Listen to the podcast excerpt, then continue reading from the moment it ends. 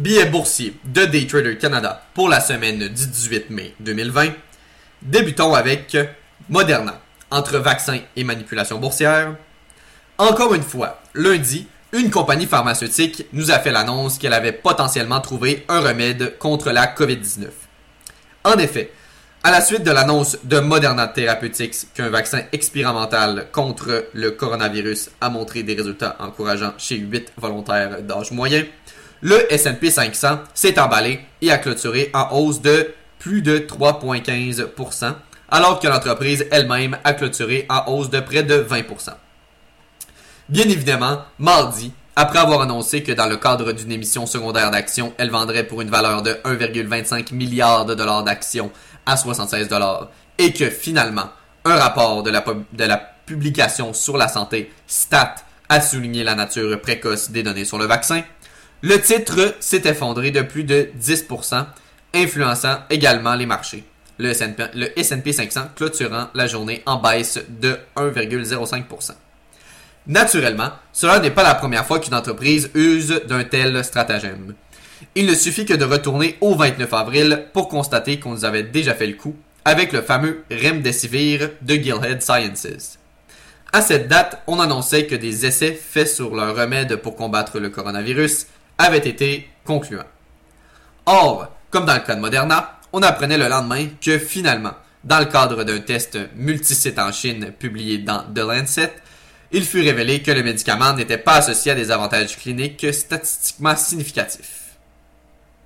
À la suite de cette annonce, le S&P 500 a chuté de près de 1% et le titre Gilhead de plus de moins 4,5%. De plus, depuis cette journée, l'entreprise pharmaceutique est en baisse de près de moins 14%, n'ayant pas été en mesure de remonter à ces derniers moments. En somme, je serais très surpris que ce soit la dernière entreprise pharmaceutique à nous faire le coup. Donc, il est et sera très important d'être prudent lors de ce genre d'annonce, particulièrement lorsque cela implique des tests préliminaires. Prudence. Ensuite, passons au deuxième sujet. Qu'est-ce qu'une émission secondaire d'actions Une émission secondaire est la vente de nouvelles actions ou d'actions détenues par une entreprise qui a déjà fait un premier appel public à l'épargne. Il existe deux types d'offres secondaires. Une offre secondaire non dilutive est une vente de titres dans laquelle un ou une plusieurs actionnaires importants d'une entreprise vendent la totalité ou une grande partie de leurs avoirs. Le produit de cette vente est versé aux anciens propriétaires de ces parts et n'influe donc pas sur la firme directement. Parallèlement, une offre secondaire dilutive implique la création de nouvelles actions et leur mise en vente publique. Tout d'abord, une émission secondaire non dilutive ne dilue pas les actions détenues par les actionnaires existants car aucune nouvelle action n'est créée.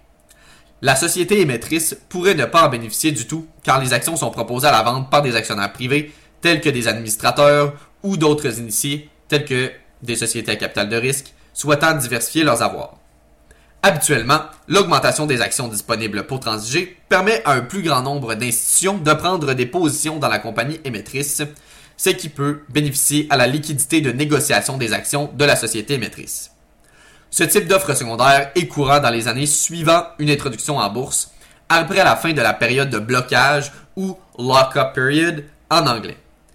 Généralement, ce délai, imposé dans le but que les initiés ne vendent leurs actions trop rapidement, précipitant une chute du titre, est de 180 jours. Ensuite, une émission secondaire dilutive est lorsqu'une entreprise crée et met sur le marché de nouvelles actions, diluant ainsi la valeur des actions existantes.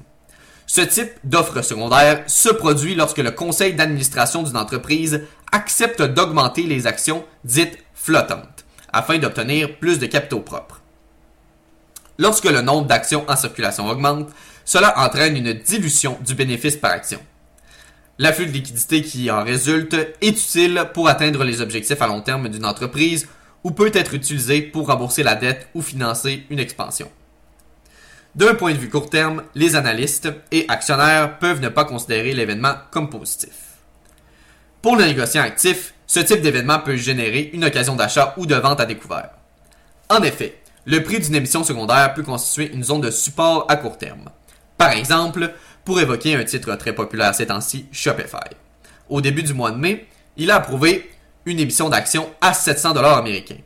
De ce fait, ce 700 dollars représentait un nouveau support court terme pour le titre.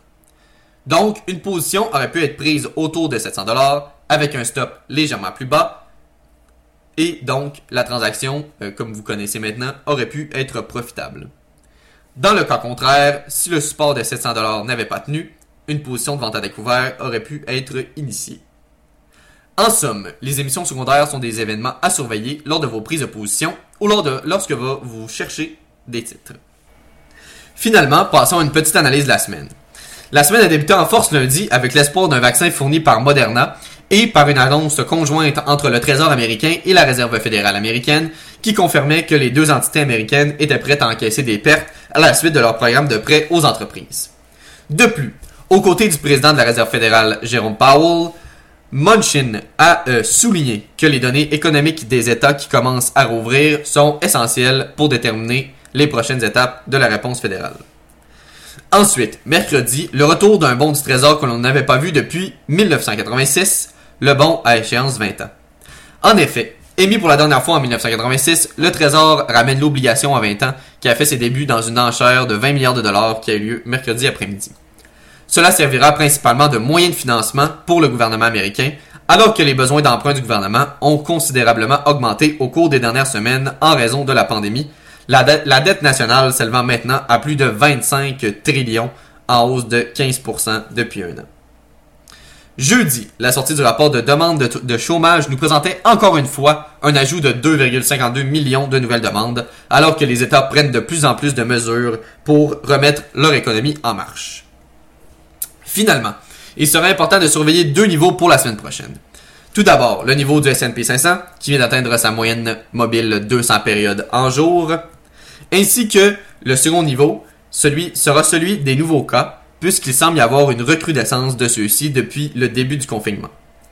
De plus, il est important de noter que jeudi, nous avons officiellement atteint la barre des 5 millions de cas sur la planète.